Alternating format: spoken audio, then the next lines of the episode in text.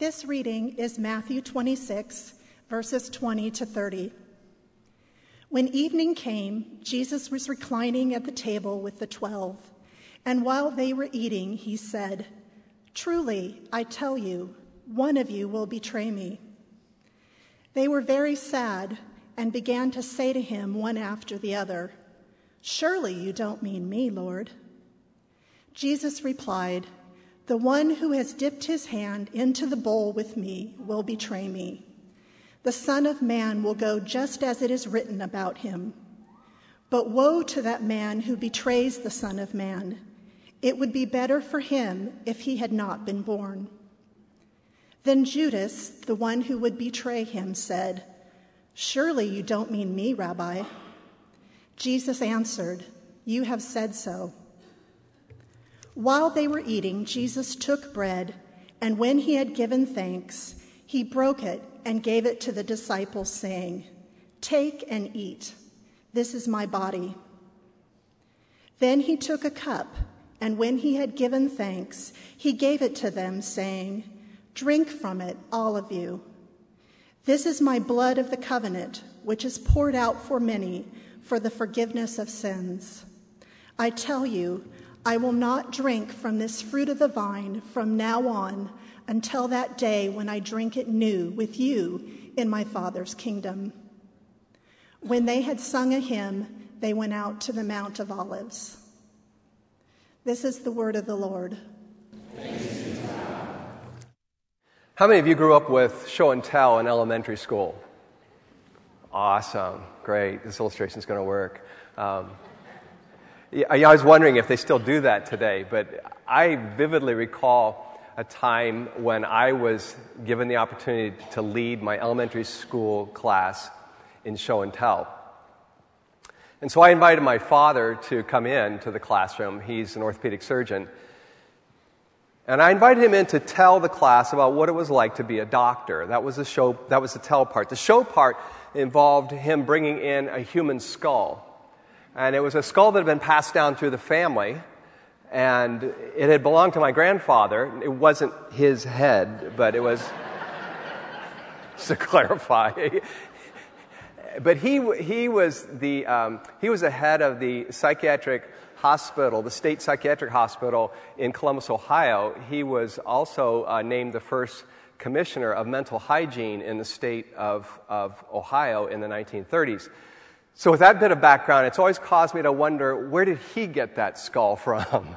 So, my dad brought in this skull uh, on this particular day, and he was telling them about what it was to be a doctor, what it was like to be a doctor. And so then he was holding the skull in his hands, and he asked my classmates, So, what do you think is inside your head? Well, you, you, know, you know what you get with elementary school kids, just whatever comes to their mind, and they blurted out all kinds of answers. He then proceeded to un clasp the, the hooks that were hinged that held the top of the skull um, in place. And he unhooked those hinges and then he took the skull, the top of the skull off, and was holding it to then reveal what was inside the skull. It was bubblegum. Thankfully wrapped, and it was, uh, it was double bubble. I've never forgotten that.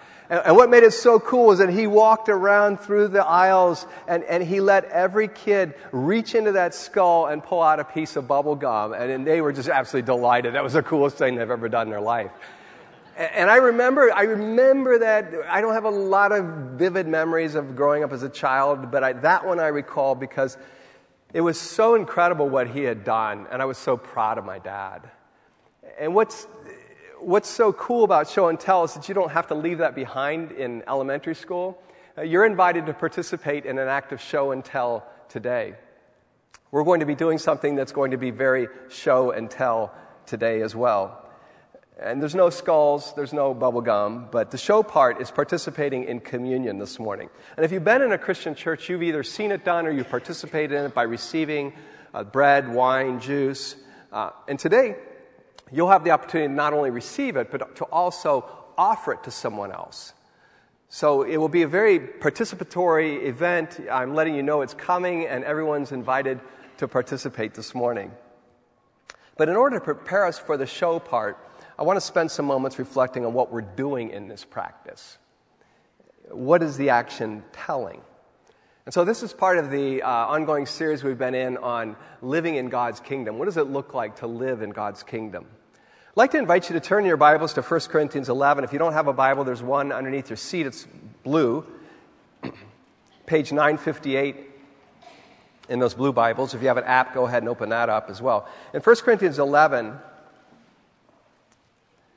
and we just want to read some verses that are very familiar that often get read uh, when people are leading communion. Paul says in 1 Corinthians 11, look down at verse 23. He says, For I received from the Lord what I also delivered to you, that the Lord Jesus, on the night when he was betrayed, took bread. And when he had given thanks, he broke it and said, This is my body, which is for you. Do this in remembrance of me. In the same way, he also took the cup after supper, saying, This cup is a new covenant in my blood. Do this as often as you drink it in remembrance of me. Now, while those words may be familiar to people who are Christians who've been part of a church for a long time, one thing you can say about this text is that Paul expected the first Christians to continue this practice. That business about do this in remembrance of me, Paul expected this action to be perpetuated, to be continued. Communion is an action that's intended to stir up a foundational memory of faith, specifically of of Jesus dying in our place so that we can experience the life of God, so that we can share in the, the life of God and we can experience God's grace and His forgiveness and His love. And so this tangible practice is intended to stir that up. And this is why it's such good news. This is why we talk about the gospel here at Grace. This is what makes this such good news because God isn't telling us to clean up our act. God isn't saying you need to you need to get rid of your bad habits and then I'll pay attention to you and then I'll I'll love you and then I'll do some good things for you. And unfortunately, I think a lot of people who call themselves Christians function that way. Alex talked last week about how it's so easy to function as atheists in our world, practicing atheists. And I got feedback from many of you that that, that comment resonated with you. But I think it's also possible to, to, to function this way as well, kind of as moralists, meaning that there's something I need to do to earn God's smile, to earn God's favor. Because most of us are aware of our deficits, our, our doubts, our anxieties, our fears, our bad habits, the things that we hide that no one knows about. And so it's easy to have that stuff be a barrier that keeps us from really believing that God really loves us and that He's, and this good news really is good news for us. So, this act of communion is intended to stir up this foundational memory of faith related to Jesus, but it's also intended to go back even further. Because three of the four Gospels, Matthew, Mark, and Luke, attach the Last Supper to the Passover. Now, why is that significant? Well, because the Passover meal was, was one in which the people of Israel recalled their deliverance from slavery in Egypt. In other words, to, to eat the Passover meal was to look back at an act of divine deliverance, namely that God had stepped in on Israel's behalf. I, I reflected on that this week. I thought, what would it be like to have your identity be grounded in deliverance out of slavery, 400 years of slavery in Egypt, and then have this God being step in and deliver you with a mighty hand. What would that be like?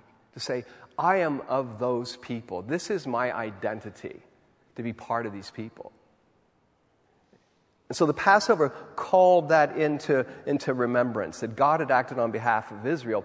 But then you fast forward from the Exodus almost 1,500 years, and in Jesus, God acted once again to deliver people from slavery, but this time it's slavery from sin, from the power of sin and death.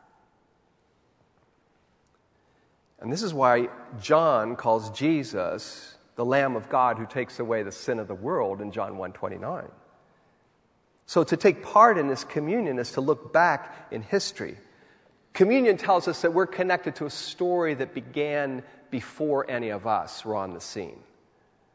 We're connected to what Kevin Vanhoozer calls a theodrama, meaning that it's this, it's this story that has God as a central figure in it. That's why he calls it a, a theodrama. And it's bigger than our individual lives. It's been going on for thousands of years. But if that's all this is about, remembering the past, why do we need bread, wine, or juice? Ever thought about that? I mean, can you remember without food? I hope so. I mean, think about it. We, we remember a whole host of things during the day without having to stop and eat food and remember it. So, why in the world do we need bread, wine, and or juice to remember? Well, C.S. Lewis says that we shouldn't be surprised that God uses material, physical things to deepen our faith, because after all, we live in a physical, material, embodied world. Here's how he puts it There is no good trying to be more spiritual than God. God never meant man to be purely, a purely spiritual creature. That is why he uses material things like bread and wine to put the new life into us. We may think this rather crude and unspiritual. God does not. He invented eating, He likes matter, He invented it. And that's right, isn't it? You know, God created this world and He called it good. And He cares about his, these, these embodied creatures that He put onto this, onto this planet. And He values this created material world so much that He Himself took on flesh and blood to enter this world and to redeem it from within. God values the material, the physical world.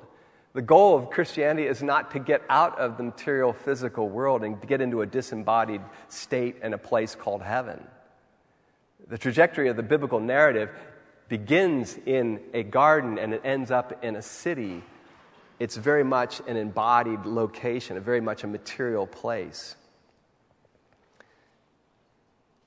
So God chooses to use things in this world to lead us to Him, these material things. Think about Psalm 19. That was one of the texts that we read in our Bible reading plan this week, where the psalmist begins with the heavens declare the glory of God. God uses His creation to draw us to Him, to lead us to Him, to remind us of His presence and His power and who He is. And the same thing is true with the, with the bread and the wine. They're intended to lead us to Him. So, communion is an action that's intended to stir up faith and trust in God by way of remembering. But it's not only an action of remembering the past, it's also about anticipating the future. See, like Israel, the people of God today live in between times. See, Israel lived between the time of their deliverance out of slavery in Egypt and the hope of entry into the land that God had promised them. Israel lived so much of their existence in this tension, in between times. And the people of God today, those of us who call ourselves followers of Jesus, we too live in between times. We live between the time of Jesus' victory, his death and his resurrection, and we live between that and the final victory of God. So we live like the people of Israel in between times. So to live in between times is to, to live like a trapeze artist who lets go of the security of one bar and soars through the air, defying gravity as he or she waits for the next catch. The trapeze artist is suspended by an act of faith And to live as a follower of Jesus is to live like those midair moments of the trapeze artist. They're moments of uncertainty and risk, which are only resolved as we choose to take hold of what lies ahead of us, grasping it securely and firmly.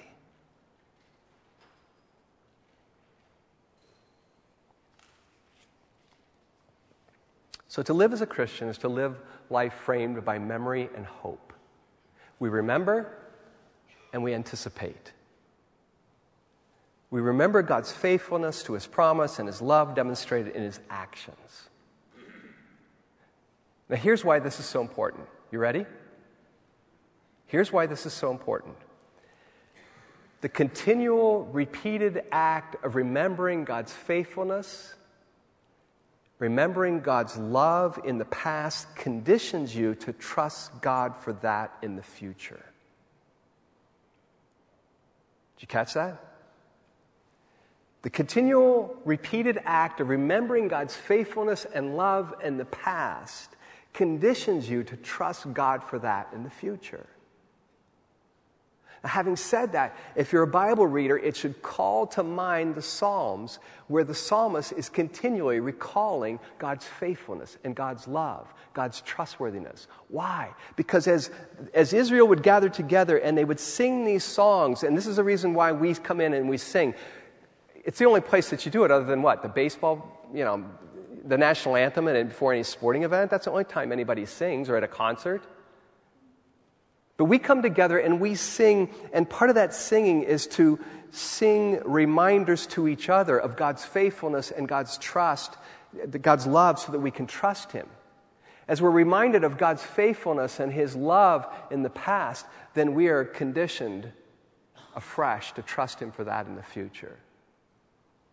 But like the trapeze artist, we're swinging in between these times by an act of faith. It's an act of faith based upon seeing who God is and what He has done in the past and anticipating that He will be the same toward us in the future. That's what it means to live as a Christian. It is not pulling out a rule book and then finding 613 rules that you're called to obey. It's about living by faith in the character and the actions of God that have already been demonstrated in history. And that's why we read the Bible, to see that. And that's why we recall God's faithfulness in our own lives. That's why we tell stories up here on Sunday morning, to recall God's favor, God's blessing, God's faithfulness, and God's love. So, remembering what God has done compels us to anticipate what God will do. And that's why Christianity is never about simply just remembering the past, it's also about anticipating the future. I think that's one of the, one of the litmus tests of, of where you are as a Christian is how much do you anticipate the future? Where does God's future play into the way that you live your life? What, what is there about your life and my life that anticipates the possibility of what God might do this week or this month or in the future? Does that make sense? Because that's what, that's what we are to be about, is to be anticipating what God wants to do because He has been faithful in the past. And that's why communion is such a powerful act of show and tell, because it involves both remembering and anticipating. It situates us between the past and the future. And we see this in the framing of, of that we heard Beth, uh, the text that Beth read this morning in Matthew 26, when Jesus is breaking the bread and he's eating, he's drinking the wine, and he's saying that I will no longer partake of this with you until I enter my Father's kingdom. He's anticipating the kingdom of God. He's anticipating a future time when he will return and heaven and earth will be united and Jesus will be Lord of all and God's good governance will break out over the world. So, Jesus himself, in this act of the, the bread and the wine, anticipated the future. This act situates us between the past and the future. So, this act of communion orients us as the people of God. It orients us which I think says something about my condition and possibly your condition, and that is that we tend to get disoriented in life. Yes? And, and you know, and the, even, even worse is that we think we're a good guide for ourselves. I know what's best for me. I know everything that I need to be about. I, I, I, I, I, I, I, yeah, yeah, yeah, yeah, I, I, I. That's the culture we live in symbolized by this all the time. It's about me. And it's interesting that when to, to be a, a child of God, to be called into life, the shared life that Christ gives to us, is to be called into a community. It's to be called into the people of God. It's to be called into a family where we share that life with each other. Why? because we need the orientation each other provides for us. We need someone to look us in the eye and say, you know what? you're believing a lie about yourself. Here's what God has said about you. You need to hear this fresh word of grace and love in your life because you've let the lies of the enemy take you down. We need someone, we need someone to be the voice of Jesus in our lives, don't we? We need someone to be, to look us in the eyes and to have the eyes that Jesus might have for us eyes of warmth and compassion and welcome and speak words of life into us. I need that. I long for that. My guess is there are others here that long for the same.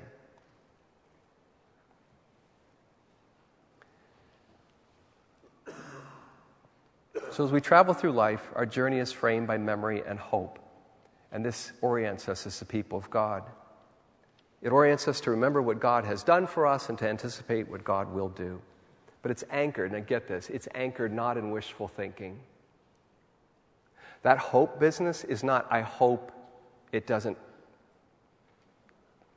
become 105 today outside. It is anchored not in wishful thinking, but in the victory that Jesus has won. This hope, this anticipation is anchored not in how hard I believe, but in the fact that Jesus has won the victory in his death and resurrection. I look back on the finished work of Jesus Christ, on the fact that he came out of a tomb, the tomb was empty, and Jesus is Lord of all. He has defeated the power of sin and death.